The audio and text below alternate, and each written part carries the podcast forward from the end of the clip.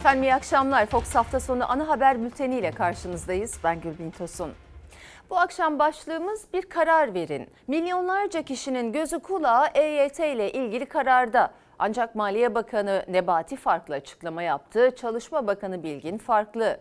Aralık ayında çözülecek diyen Cumhurbaşkanı Yardımcısı Fuat Oktay en son iki gün önce bir iki hafta içinde çözüme kavuşturacağız dedi. Ama yıl sonuna sadece 6 gün var. Haliyle EYT'liler bir karar verin diyor bir karar verin dediklerinizi bizlerle paylaşabilirsiniz diyelim. Siyasetin sıcak gündemiyle başlayalım bültene.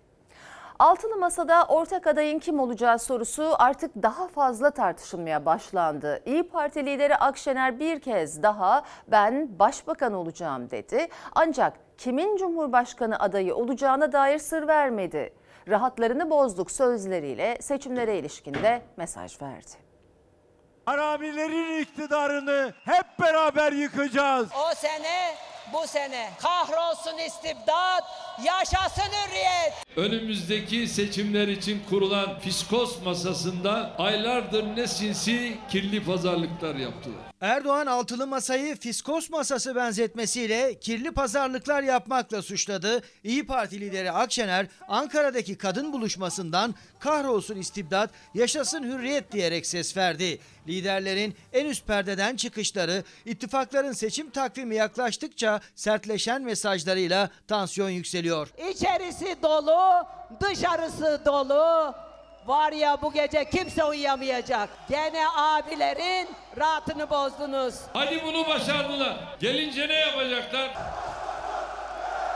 Elbette Başbakan Meral olacak. Hem de onunla bununla pazarlık ederek değil. Önce bu ucube sistemi değiştireceğiz. Altılı Masa cephesinde başbakan adayı şimdiden belli. Akşener ısrarla ben başbakan olacağım diyor sistem değiştikten sonra.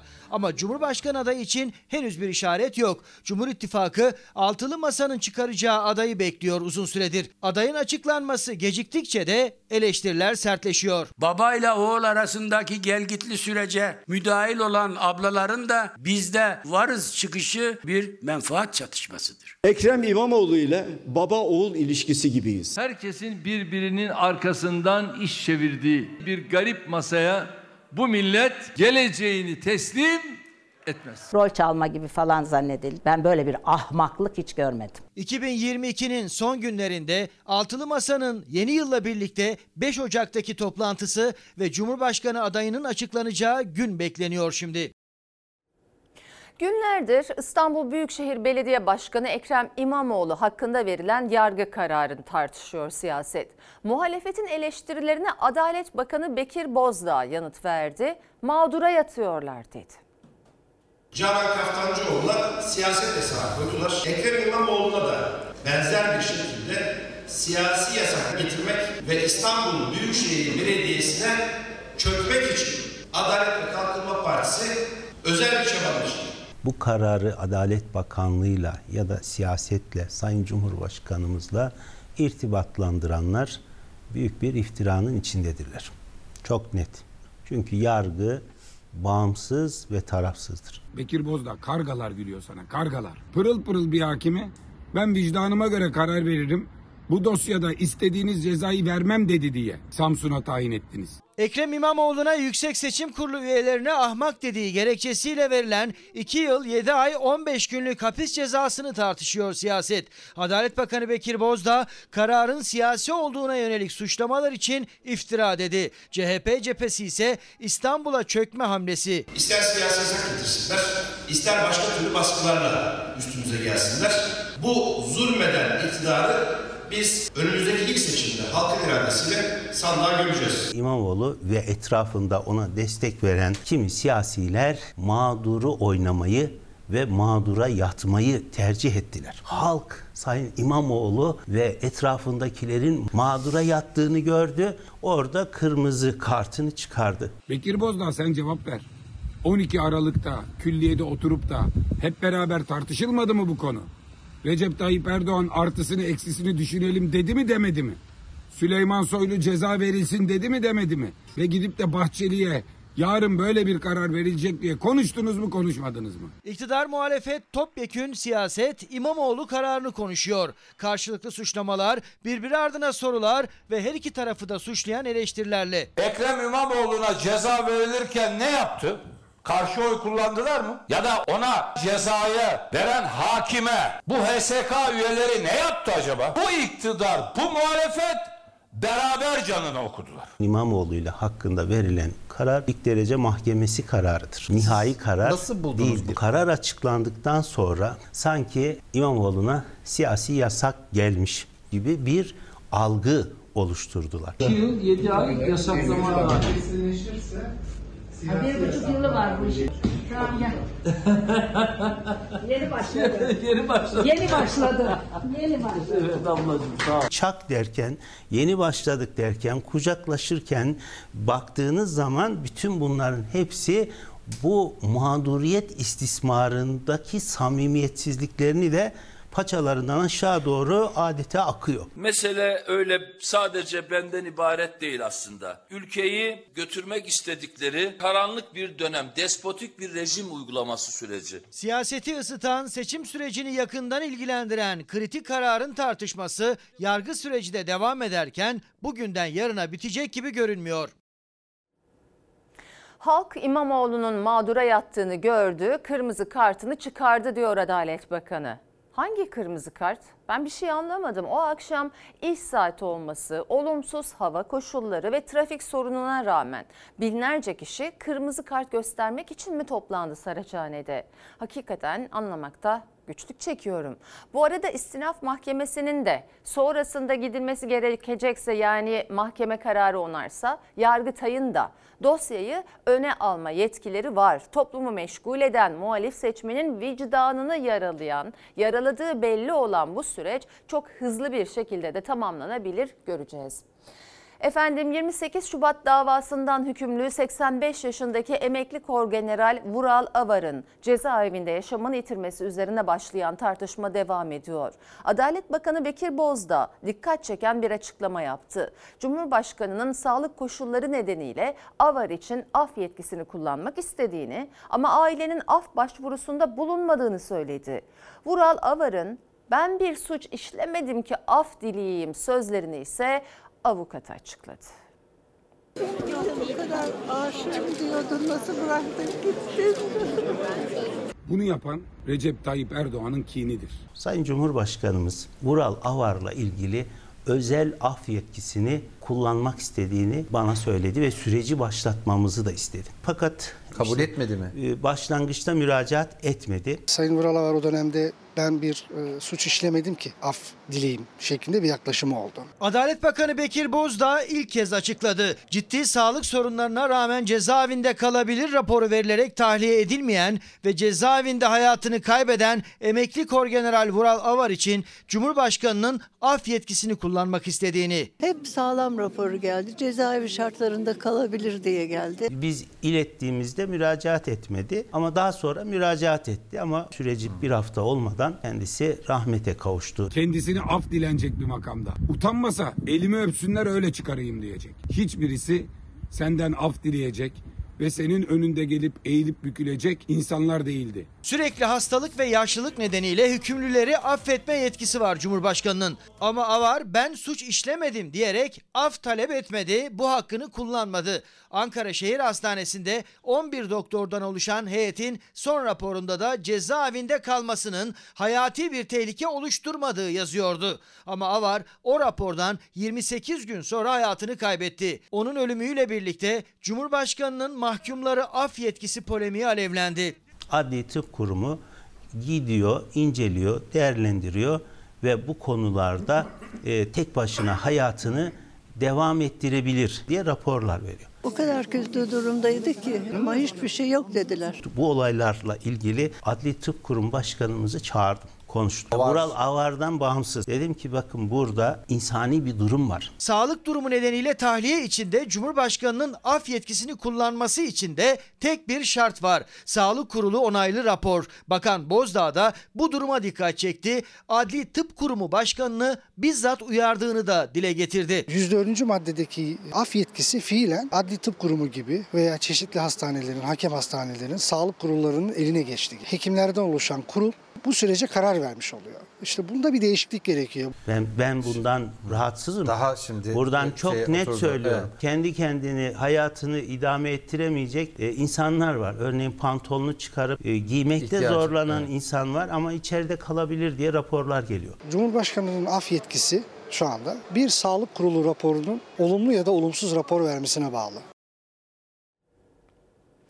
28 Şubat sürecinde yaşananlarla alakalı değil benim için. Belki iktidar için öyle bilemem ama esas olarak insani, vicdani bir durum var ortada elbette. 11 doktordan oluşan heyetin son raporu cezaevinde kalmasının hayati tehlike oluşturmadığını yazıyor. Adli tıp raporu da aynı şekilde. Ülkede neredeyse bütün kurumların siyasetin siyasetten bağımsızlığı tartışmalı oldu. Emekli Kor General Vural Avar 85 yaşındaydı. Dile kolay, Parkinson hastası, demans hastası, en son kaburgaları kırılmış. Sözün bittiği yer bir de Adalet Bakanı kendisi şikayetçi konumunda. İlginç. Ee, o adalet bir gün herkese lazım olacak bunu da biliyoruz. Efendim 6 yaşındaki çocuğa istismar rezaletinin ardından çocuğunu tarikat üyesine veren Yusuf Ziya G'nin kurucusu olduğu vakfa mühür vurulmuştu. Cumhurbaşkanı Erdoğan İstanbul Büyükşehir Belediye Başkanı Ekrem İmamoğlu'nu şov yapmakla suçlamıştı. Ancak belediyeden vakıf binasının bulunduğu Sancaktepe Belediyesi'ne kaçak tarikat binası için defalarca yazı gittiği ortaya çıktı belgeleri sümen altı ettiği gerekçesiyle belediye görevlileri ve AK Partili belediye başkanı hakkında suç duyurusunda bulunuldu. 15 gün içerisinde Büyükşehir Belediyesi'ne bilgi verin diye bir ibare var. Sancaktepe Belediyesi ciddiye almıyor, cevap vermiyor. Göz göre göre süreci buraya doğru sürüklediler. İsmail Ağa cemaatinden Hiranur Vakfı'nın kurucusu Yusuf Ziya G. 6 yaşındaki çocuğunu dini nikah adı altında tarikat üyesine verdiği, yıllarca istismar edilmesine neden olduğu iddiasıyla tutuklandı. Bu rezalet ortaya çıktıktan sonra o vakfın İstanbul Sancaktepe'deki binası mühürlendi. Ancak AK Partili Sancaktepe Belediye Başkanı Şeyma Dövücü'nün aylarca kaçak tarikat binasına göz yumduğu ileri sürülüyor. Belediye Meclisi'nin muhalefet üyeleri suç duyurusunda bulundu. Buradaki kaçak yapıyla ilgili bilgi kaçırma da var. Yani bilgi saklama da var daha doğrusu. Bir sonuç alamayınca artık mahkemeye vermek oldu. Savcılar suç duyurusunda bulunmak zorunda kaldık. Kalkıyor belediye başkanı işte bu vakfın uzantısı vakfa giderek o vakfın kapatılması gibi şeylerle şov yapıyor. Öncelikle bir defa sen kendin ne yaptığının farkında mısın? Buna bir bak. Kayırmacı imkanların insanların gözünün içine soka soka yapıyorlar. Yani şov dediğimiz şey tam da buradadır. 6 yaşındaki çocuklarımızı bu ahlaksız taarruzdan koruyamıyorlar. Ve o sapıkları memnun etmek için İstanbul Sözleşmesi'nden çekilmekten de hiç ama hiç utanmıyorlar. Sayın Erdoğan asla unutturmayacağız. İyi Parti lideri Meral Akşener'in unutturmayacağız dediği skandalın ardından mühür vurulmuştu Hiranur Vakfı binasına. Cumhurbaşkanı Erdoğan Ekrem İmamoğlu için şov yapıyor demişti. Mühür öncesi İBB'nin defalarca bilgi ve belge talep ettiği Sancaktepe Belediyesi'nin ise sessiz kaldığı ortaya çıktı. Büyükşehir Belediyesi'nin imar müdürlüğünden ilk yazı 25 Şubat'ta gitti Sancaktepe Belediyesi'ne. 15 günlük yasal süre doldu. 3 ay sonra 6 Haziran'da bir yazı daha gönderildi. Belediye meclisi üyelerinin iddiasına göre tüm bu belgeler gizlendi, işleme konulmadı. Eylül ayında tekrar İBB e, bununla yazı yazıyor. Bu sefer 5 iş günü içerisinde cevap vermeniz gerekiyor. Buna da muhatap alınmıyor. Şubat, Haziran ve Eylül'de istenen belgeler gelmeyince 9 Kasım'da İBB binada inceleme yapacağını duyurdu. 8 Aralık'ta da mühür vuruldu. İskanı yok zaten. Ondan dolayı da kaçak yapı deniliyor. Yapılan inşaatlara göz yumulmuş. Hem geçmişle ilgili hem imza yetkisi olan e, memurlarla ilgili hem de şu anki e, aktif belediye başkanı Şeyma Dövücü hakkında görevi kötüye kullanmadan dolayı suç duyurusunda bulunduk meclis üyeleri olarak. 25 Şubat'tan 8 Aralık'a kadar resmi yazıların gittiği Sancaktepe Belediyesi'nin sessiz kalması nedeniyle suç duyurusunda bulundu CHP'li ve İyi Partili meclis üyeleri. İddialarını da bir adım öteye taşıdılar. Elektrik, su, doğalgaz, kira bedellerinin Sancaktepe Belediyesi'nden karşılandığı tarafımızda belgeleriyle mevcuttur. 25 Şubat, 6 Haziran, 9 Aralık. İstanbul Büyükşehir Belediyesi İmar Müdürlüğü'nden 3 kere yazı gidiyor. Cevap için yasal süreleri belli ve kısıtlı olmasına rağmen oralı bile olmuyorlar. Bu ülkede benim bildiğim herkes yargı, hukuk, mevzuat önünde eşit ve aynı haklara sahip. Değil mi yoksa? Kimden alıyorlar bu cesareti? İktidardan. Kim koruyor, kolluyor bu kadar? İktidar. Cumhurbaşkanı kendisi ben Anayasa Mahkemesi kararlarına saygı duymuyorum bile demişti 2016'da. Tüm Türkiye'de infial yaratan 6 yaşındaki çocuğa istismar skandalı ortaya çıkmasaydı böyle de devam edecekti şüphesiz. Şu cemaat işinin ne kadar tehlikeli olduğunu 15 Temmuz gecesi görmedik mi? Ders alınmamış ki hala devlet kurumlarının bazı başka tarikat üyeleriyle doldurulduğu iddiaları ayyuka çıkmış durumda.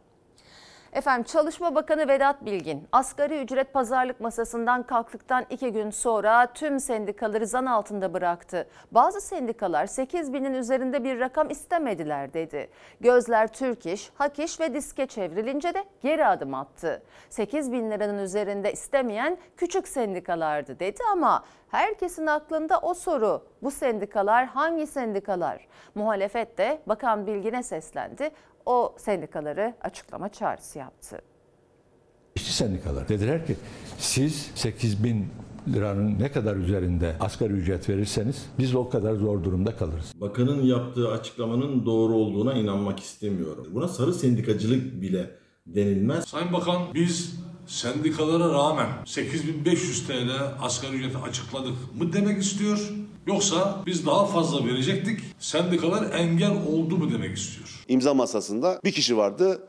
Hem işçiyi temsil eden Recep, işvereni temsil eden Tayyip ve hükümet temsil eden Erdoğan vardı. Dolayısıyla Erdoğan'a yönelecek tepki üzerinden atmak için sendikalara hedef gösteriyor. 9050 lira açlık sınırının altında kalan asgari ücret zammı sonrası sendikaları zan altında bırakan açıklamalarıyla gündeme oturdu Çalışma Bakanı Bilgin. Bazı sendikaların 8000'in üzerinde bir asgari ücret rakamı istemediği iddiasını dile getirdi. Hemen ardından da kendi sözlerini düzeltti ama o sendika ya da sendikacılar kim sorusuna yanıt aranıyor şimdi. Gelinen durumda o rakam bizim içimize sinmedi. Masada çalışanlar adına asgari ücret pazarlığı yürüten Türk İş rakam açıklanırken Erdoğan ve bakanla birlikte kameraların karşısına çıkmamıştı. Türk İş Başkanı Ergün Atalay önce açlık sınırı üzerinden bir talebi dile getirmiş ardından 9 bin lira istemişti. Bu süreçte yaşananlardan sonra bakanın ortaya attığı iddia tartışılmaya başlandı. Yaptırdığımız araştırmalardan bize gelen bilgilere göre bazı küçük sendikaların 8000 TL'nin üzerinde yapılacak bir asgari ücret tespitinden endişe duydukları görülmüştür. Gerçek yaşam koşulları ortadayken açlık sınırı 9050 lirayı geçmişken birilerinin çıkıp da 8000 lirayı geçmesin demesi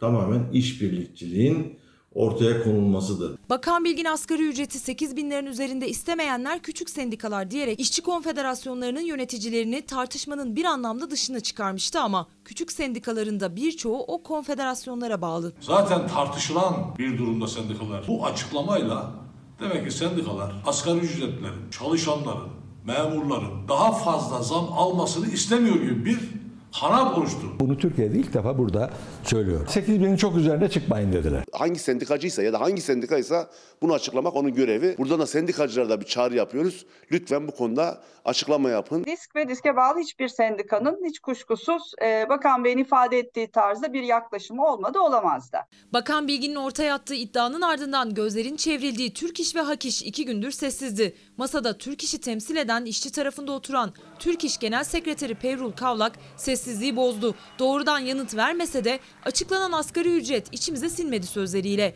topu tekrar bakanın sahasına attı. İki büyük konfederasyondan Hak ise Türk İş'i masadan kalkmakla suçladı. Rakam daha yüksek olabilirdi çıkışı dikkat çekti. Gelinen durumda o rakam bizim içimize sinmedi. Türk İş masadan kalkmasaydı rakam belki de daha yüksek olabilirdi. Bakana çağrı yapıyoruz. Sendikalara fitne sokma, işçinin dostunu düşmanını tanıması için kim 8 bin lira civarında bir rakam teklif etmişse o sendikayı açıkla. Son mesajlardan sonra ortaya attığı iddiayla o hangi sendika sorusunu sordurtan Çalışma Bakanı Vedat Bilgin'e çevrildi gözler. Seçim yaklaştıkça muhalefet ekonomi üzerinden eleştirilerini artırdı. Liderlerin gündemi çiftçiler, asgari ücretliler ama İyi Parti lideri Akşener kadın istihdamına ayrı bir parantez açtı. Eşit işe eşit ücret verilmiyor dedi. Kürsü şovlarına geldiğinde mangalda kül bırakmayan Sayın Erdoğan'ın istihdam anlayışında 100 işverenden sadece 9'u kadın. Güler misiniz, ağlar mısınız? İkide bir ağlamasın. Faizler yükseklemesin. E buyur işte. Bak yüzde dokuz. Hadi yatırım yap. Yandaşlarına peşkeş çekmeye doyamadıkları kamu ihalelerinden pay alabilen kadın girişimcilerin oranı ise sadece yüzde bir.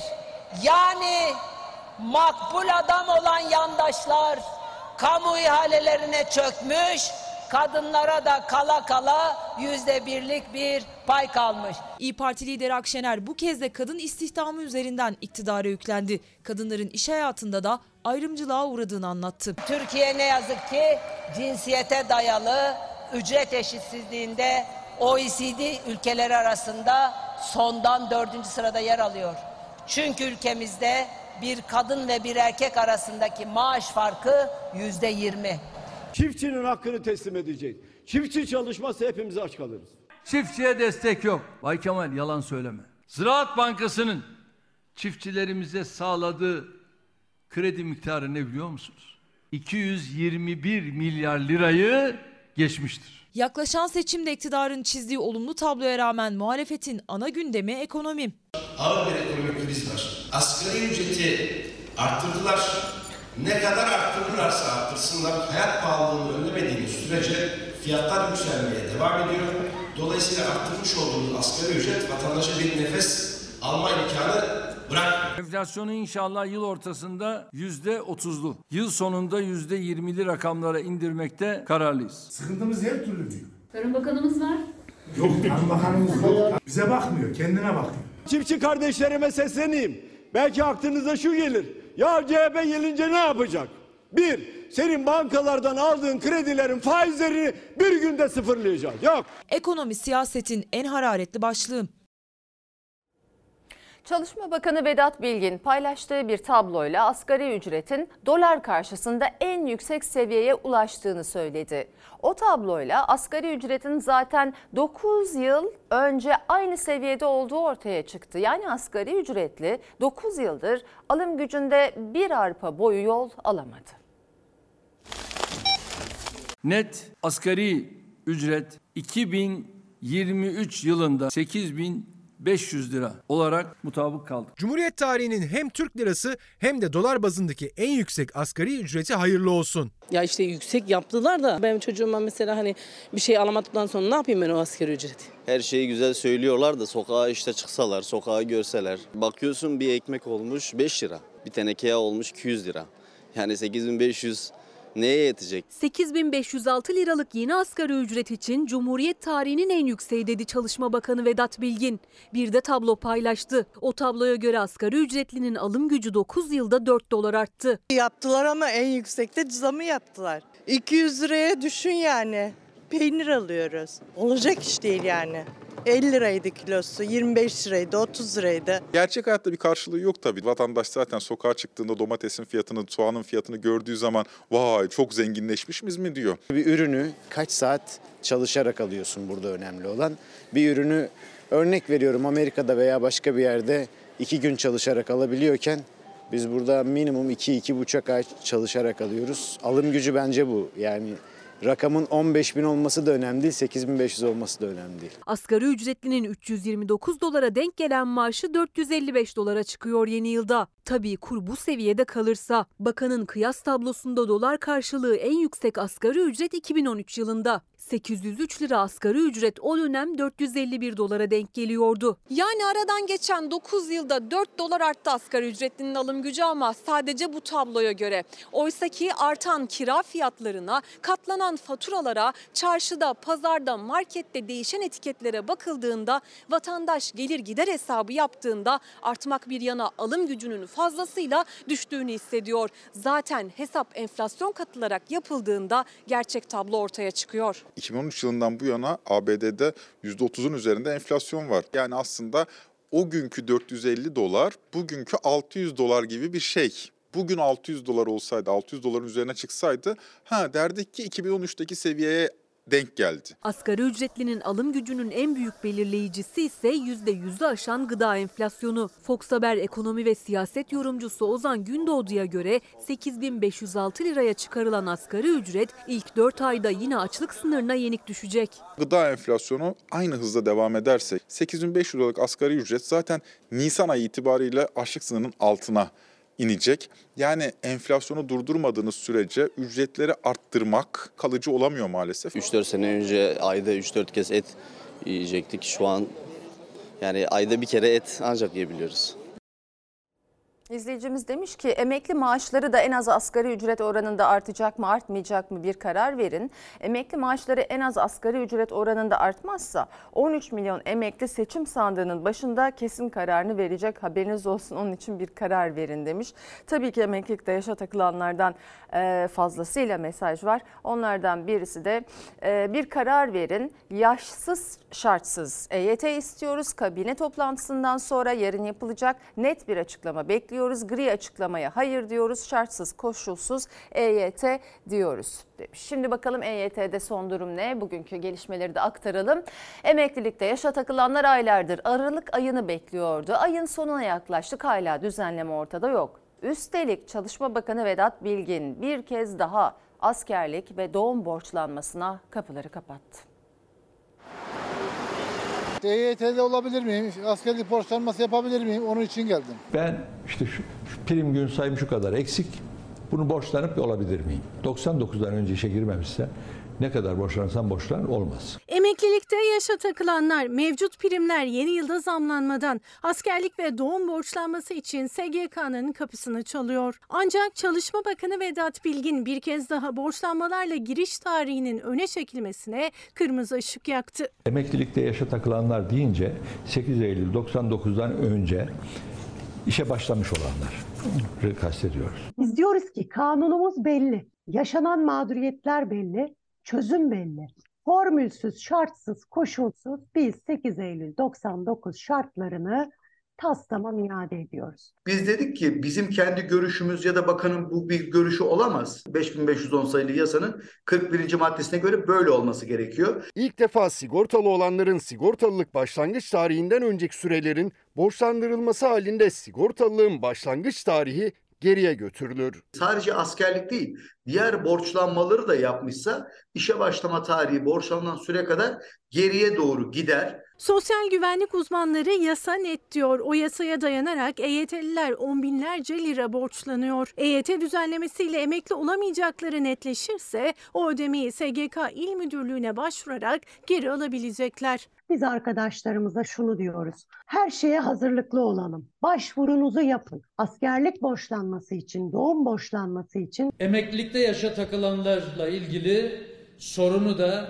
yine söz verdiğimiz gibi yıl bitmeden bir iki hafta içerisinde çözüme kavuşturacağız ve sizlerle kamuoyuyla da yine Sayın Cumhurbaşkanımız paylaşıyor olacaklar. Cumhurbaşkanı yardımcısı yıl bitmeden 1-2 hafta içinde çözeceğiz dediğinde yılın bitmesine tam 8 gün vardı. Sonrasında Çalışma Bakanı 26 Aralık'ta yani pazartesi günü Cumhurbaşkanı ile EYT'yi görüşeceklerini söyledi. Muhalefet de EYT'liler de düğüm çözülsün diye bekliyor. Fuat Oktay Bey'in yaptığı açıklamalarda bir iki hafta dedi. Zaten yılın bitmesine şurada 26'sıyla Cuma gününe kadar olan bir sürecimiz var. Herkes de farklı bir açıklama. Fuat Oktay'a çağrı yapıyoruz. Hiç uzatmayın, EYT'lerle oynamayın. Gelin bir günde bu EYT'yi geçirelim ve bu mesele kökten çözülsün. Sayın seyirciler yeni yıla bir hafta kala yılbaşı sofrası hazırlığı için alışverişe çıkanlar çok yüksek fiyatlarla karşılaştı. Kuru yemişten hindiye bu sene sofra kurmak çok zor. Bu yıl başında hiçbir şey alamayacağım. Para kalmadı ki. Nereden alacağız? Envai çeşit olurdu, meyveler olurdu, hindimiz bile olurdu yani. Şu an hiçbir şeyimiz yok. Alacak durumda değiliz yani. Bu yıl bırak kuru yemişi, hindi, insanlar evine ekmek götüremiyor, peynir alamıyor. Çerez fiyatları benim bir günlük yevmiyeme denk geliyor neredeyse. Ben o çerezden bir kilo almak için bir gün çalışmak zorundayım. Ben Rizeliyim yani en az bir kilodan aşağı bir şey aldığımı bilmem. Ama şimdi geçen gün şu kadar salça aldım yani ilk defa yani. Hindi, kırmızı et ya da tavuk. Çeşit çeşit kuru yemiş, meyve. Yılbaşı sofralarını süsleyen ürünlerin hepsi zamlı. Her şey olurdu ama şimdi, şimdi maalesef enflasyon falan e, milletin belini büktü. Alma gücü yok. Kuru yemiş fiyatları karışımız var. 235 lira kilosu. Antep fıstığı kilosu 495 lira. Asgari ücretli için lüks oldu bunlar. Karışık kuru yemiş alıp eve götürmek lüks oldu. Herkes seviniyor aslında. Asgari ücret 8500 lira oldu diye. Daha elimize geçmeden o para eridi. Sadece televizyonumuzu seyredeceğiz. Akşam onunla hep beraber oturup yatacağız çocuklarla. Yılbaşı sofralarının vazgeçilmezi kuru yemişlerin fiyatları bu yıl çok yüksek. Antep fıstığının kilosu 495 lira, bademin kilosu 410 lira, fındığın kilosu 270 lira. En uygun fiyatlı kuru yemiş ise ay çekirdeği. Onun bile kilosu 90 lira. Kabak çekirdeği alıyorduk en azından. O bile şu anda bir kıyma fiyatına yaklaştı. İnsan raflara bakıyor geri dönüyor. Üzülüyorum yani. 170 liradan olan kıyma 2 hafta içinde 190 TL oldu. Hindi fiyatları bu sene 175 liradan satışa sunuldu. Bu yıl hindinin kilogramı ortalama 175 liraya satılıyor. Birçok tüketici için yüksek fiyatlı bir yılbaşı geleneği hindi. Bu yüzden tüketiciler tavuğa yöneliyor. Bütün bir tavuğun fiyatı ise 85-90 liraya satılıyor. Geçen seneyle yani iki ay evveliyle şimdikinin arasında dağlar kadar fark var. Elma 4 lira 5 liraya alıyorduk. Şimdi 15 liradan aşağı alamıyorsun. Yılbaşı sofrasına meyve koymak daha da zorluyor bütçeyi. Marketlerde 1 kilogram yerli muzun fiyatı 22 lira. Portakal 13, elmanın fiyatı ise 17 lira. Emekliyim alamıyorum bak bakayım gideyim haydi bak bakayım gideyim. aldık. Önceden hind oluyordu, tavuk oluyordu. Soframızda her gün ne yemek varsa o olacak. Başka bir şey olamaz ki. Yeni yıl hazırlığı yerini geçim derdine bıraktı. Bak, Bak yediğimiz bu. Dört kişilik bir aileyiz biz. Bir şey olmayacak. Ucuz ne bulursak onu almaya çalışıyoruz. Ucuz. Evimize belki meyve bile uzun süreli girmiyor evimize. Girmiyor yani alacak bir şeyimiz yok.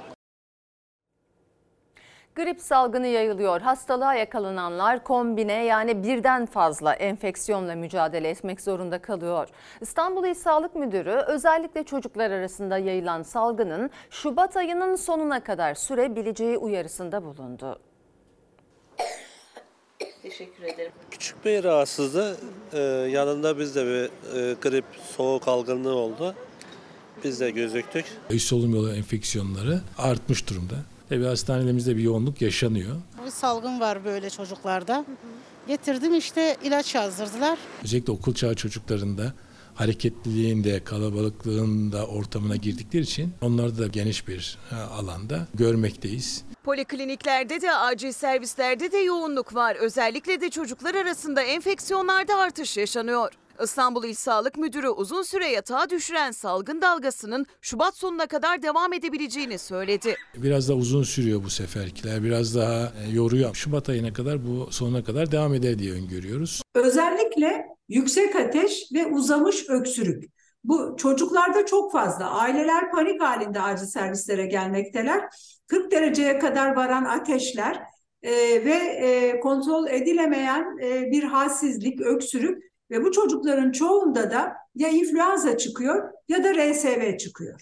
Havaların soğumasıyla beraber özellikle gribal enfeksiyonlarda yoğun bir artış var. Hatta uzmanlara göre salgın boyutuna ulaştı. Kombine olarak hastalıklar peş peşe ekleniyor. Bu nedenle de hastalığa yakalananlar birden fazla virüsle, bakteriyle mücadele etmek zorunda kalıyor. Hastalığın süresi de uzuyor, etkisi de. Salgın böyle yani çocuklarda ateş, ateş, öksürük, kulak ağrısı, boğaz ağrısı bu tarz şeyler. Okula göndermedim. En önemli belirti öksürük ve boğaz ağrısı. Çocuklar önce hastalığı okullarda birbirlerine, evde ise ailelerine bulaştırıyor. Hiç görmediğimiz bir durum influenza ile RSV beraber olabiliyor. Ya iki virüs bir arada oluyor ya virüsün kendisi uzuyor ya da üzerine bir bakteri binerek kliniği biraz daha ağırlaştırabiliyor. İki tane şu anda hasta ama ailece hepimiz ha- geçirdik yani. Çocukların ateşi sönmüyor yani. Bir haftadan beri veriyoruz ilaç ilaç iyileşmiyorlar ama. Yayılım hızları çok fazla.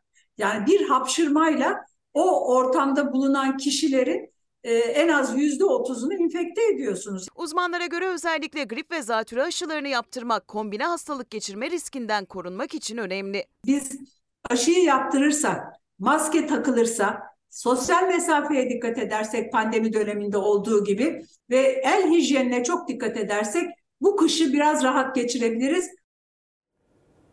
Efendim 1 Ocak'tan itibaren kuaför ve berberlere bir gün kapalı olma zorunluluğu getiriliyor. Meslek örgütünden o günün pazar günü olacağı açıklaması geldi.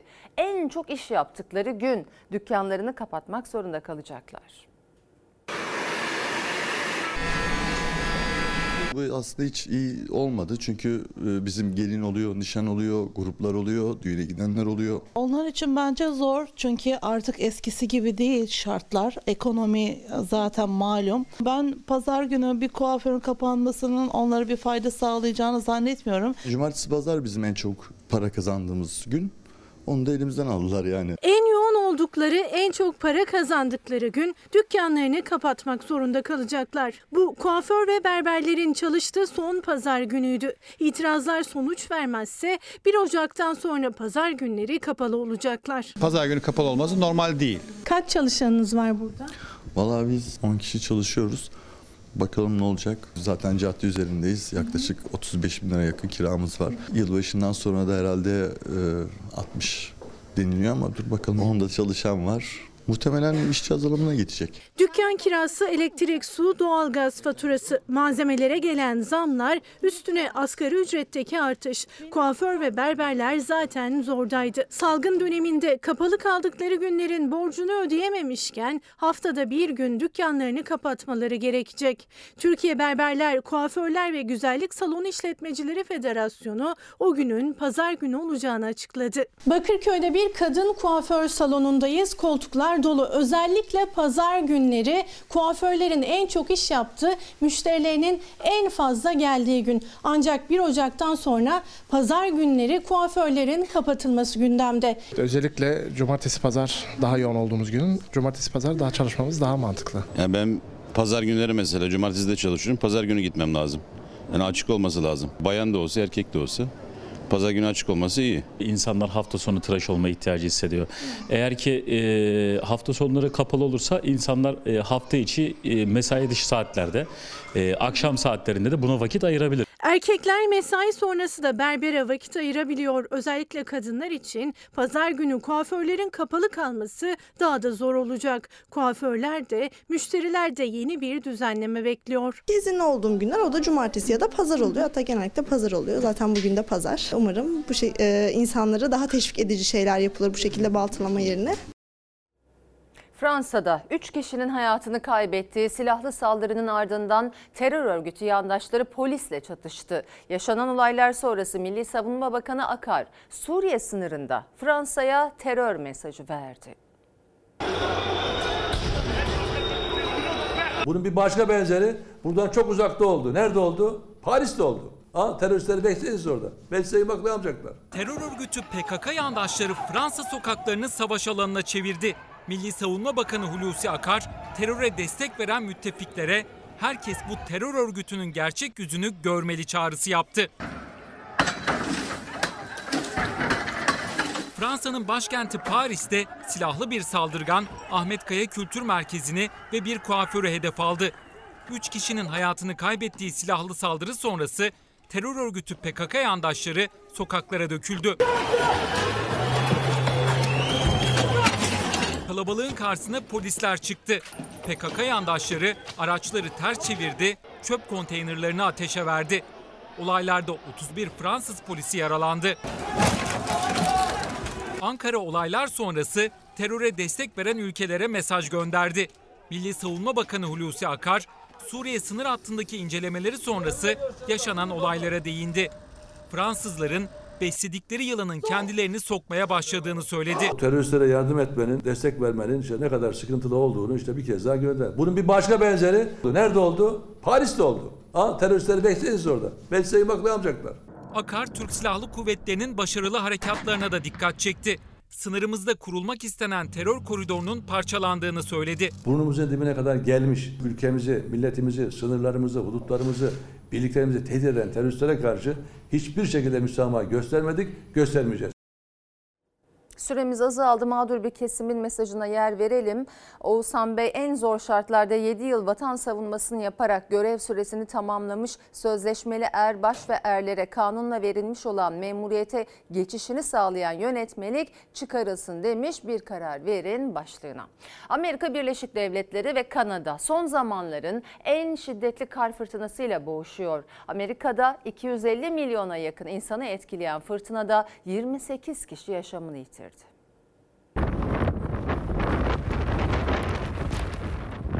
Dondurucu soğuk ve kar fırtınası ABD ve Kanada'yı esir aldı. Buzlanma nedeniyle zincirleme kazalar birbirini izledi. Hayat felç oldu. Amerika kıtası Kuzey Kutbu'ndan gelen soğuk hava dalgasının etkisi altına girdi. ABD ve Kanada'yı vuran Elliot fırtınası ile birlikte sıcaklık sıfırın altında 48 dereceye düştü. Noel öncesinde iki ülkede 2 milyona yakın kişi elektriksiz kaldı. 10 bine yakın uçak seferi iptal edildi. 25 bin uçak seferi gecikmeli olarak yapılabildi. ABD'de hızı saatte 115 kilometreyi bulan kar fırtınası nedeniyle görüş mesafesi sıfıra düştü. Binlerce kişi araçlarında mahsur kaldı. Buzlanma nedeniyle otoyollarda çok sayıda zincirleme kaza yaşandı. Ülkede birçok eyalette olağanüstü hal ilan edildi. New York eyaletinin Buffalo şehri kar fırtınasının da en çok etkilendiği yerlerden biri oldu. Yüzlerce ev kara gömüldü. 250 milyona yakın kişinin etkilendiği kar fırtınasında şu ana kadar 28 kişi hayatını kaybetti. Hayvanseverler bugün İstanbul'da bir aradaydı. Düzenledikleri mitingle barınaklardan gelen acı görüntülerin son bulmasını istediler. Bir de KDV talepleri vardı. Evde ve sokakta can dostlarımızı besleyenler mamada vergi indirimi talep etti. Ben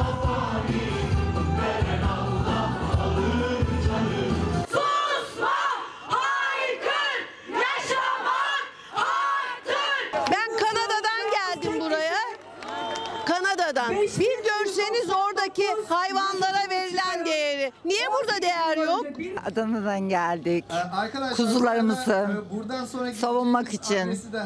Yeter artık Buradan diyoruz. sonra- Vicdan istiyoruz, merhamet istiyoruz. Hayvanlarının Onlar sahipsiz sahipsiz değildir. 81 ilden hatta yurt dışından 7'den 77'ye hayvanseverler can dostlarını da yanına aldı. Sokak hayvanlarının haklarını savunmak için İstanbul'da buluştu. Şiddete hayır dediler. Barınakların şartlarının iyileştirilmesini istediler. Biz istiyoruz ki gönüllüler e, barınağa girsin. Barınakların kapısı açılsın. Ölümler olmasın. Kapılar kapalı. Kimse görmüyor.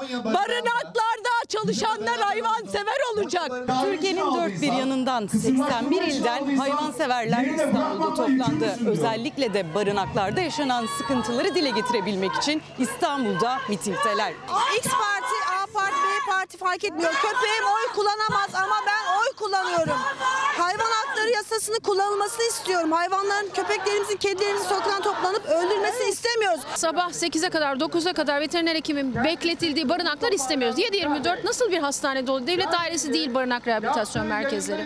Ve hayvanlar da toplanamaz. Sağlıklı hayvanlar toplanamaz. Kanunda bu yazıyor. Bunu istiyoruz. Belediyelerin iyileştirip kısırlaştırıp sağlıklı olan her hayvanı aldığı yere bırakması için çıkan hayvan hakları yasası tam olarak uygulanmıyor. Barınaklar yeterince denetlenmiyor. Üstelik hayvanseverler çoğu barınağa giremiyor bile. Barınaklara ilk önce gönüllüler gelsin. Yürekle geldik kürekle değil. Artık e, katil istemiyoruz. Nasıl parmaklıkların ardında olmak? Yani çok kötü hayvanların yerinde olmak istemiyoruz. Benim de evimde kedim var. Sokakta bir sürü kedimiz, köpeğimiz var. Onlar da Allah'ın sessiz kulu yavruları yaşasınlar istiyoruz. Hayvanseverler sokaklarda yaşamını sürdüren kedi ve köpekler için gönüllü besleme çalışmaları yürütüyor. Ocak ayında Hachiko Derneği mamada KDV oranının %1'e düşürülmesi sözünü almıştı. Ancak hala devreye girmedi. Evde ya da sokakta hayvan besleyenlerin bu ortak derdi de mitingde dile getirildi. Mama lüks değil ihtiyaç %18 KDV'si olamaz. İndireceğiz diye söz verdiniz. Hala bekliyoruz. KDV'nin düşürmesi lazım. Biz sokak camlarına bakıyoruz ama gitgide bunu zorlaştırdılar. KDV'yi düşürsünler, indirsinler. Son hayvan huzur bulana kadar da burada olacağız. Organize bir kötülükle karşı karşıya ülkemizdeki sokak hayvanları. Bugün orada toplanan tüm yaşam hakkı savunucularını yürekten kutluyorum. Artık öncelikle devasa bütçeye sahip Tarım Bakanlığı ve tüm belediyelerin elini taşın altına koyma zamanı. Çünkü bu ülke halkının vicdanı hemen hemen her ilimizde hayvanlara uygulanan vahşi saldırıları artık kaldıramıyor. Öncelikle ve kesinlikle hayvan üretiminin yasaklanmasıyla ve agresif bir kısırlaştırmayla 2-3 yıl içinde hem insan hem hayvan refahı sağlanabilir. Sayın seyirciler, lösemi ile mücadele eden çocuklar hastalığı yenen arkadaşlarıyla LÖSEV'in yılbaşı balosunda buluştu. Birbirlerine moral oldular. Baloda çocukların neşesi, mutluluğu ve en önemlisi de iyi dilekleri yetişkinlere örnek oldu. Ne diliyorsun? Sağlıklı, huzurlu 2023 gelmesini istiyorum. Alkışların en büyüğü onlar için. Lösemiyle mücadele eden kahramanlar onlar. Kimi mücadele ediyor, kimi hastalığı çoktan yendi. En şık kıyafetlerini giydiler. LÖSEV'in yeni yıl balosunda buluşup moral depoladılar. Bütün hasta arkadaşlarımın iyileşmesini diliyorum. Ee, hepsi sağlıklarına kavuşsunlar. Mutluluk istiyorum. Bütün çocuklar iyi olsun, hastalıkları hastalarsa iyileşsinler. En büyük yeni yıl dilekleri önce sağlık. Çünkü onlar sağlığın önemiyle çok küçük yaşta tanıştı. Hiç pes etmesinler, devam etsinler hayatlarında. Ben çok çok zorlandım ama görüyorsunuz şu anda dimdik sapasağlam buradayım Allah'a şükür. Yani de, diyebileceğim tek şey pes etmesinler ve devam etsinler. İyilik dilekleri en çok onlara yakışıyor. Çünkü bu hastalıkla mücadele ederken sağlığın ne kadar önemli olduğunu o küçücük yaşlarında anlıyorlar. Dolayısıyla onların iyileşme dilekleri, mutluluk ve sağlık dilekleri aslında hepimize örnek olmalı. Çocuklar LÖSEV'in İstanbul'daki yılbaşı balosunda doyasıya eğlendi. Pasta kestiler, oyunlar oynadılar. Çok eğlenceli geçiyor yani. Etkinliklere devam ediyoruz. Gidiyoruz biz de, katılıyoruz. Eğlenceli geçiyor. Dilek ağacına bir şeyler yazdın mı sen? Dilek ağacına yazdım. Ama asmadım. Oradan alıp buraya asar mısın? Asarım. Ne yazıyorsun? Söyleyecek misin peki? Lösevi, Lösevi seviyorum. En sevdikleri etkinlik yılbaşı ağacına dilek asmak oldu. Oyuncak isteyen de vardı, güzel bir ev isteyen de ama en büyük dilekleri sağlıktı. Lösemiyi yenen çocuklar hala hastalıkla mücadele eden arkadaşlarına moral aşıladı. Ben atlattım küçükken. 2013 yılında bitti benim hastalığım. Ama şu an olan hastaların iyileşmesini diliyoruz biz de 2023 yılında. Şimdi ara zamanı. Efendim Fox hafta sonu ana haber bültenini burada noktalıyoruz. Fox'ta yayın Tozlu Yaka'nın final bölümüyle devam edecek. İyi bir akşam geçirmenizi diliyoruz. Hoşçakalın. Dostuma her köşesi cennetin ezilir yerler için bir başkadır benim memleketim.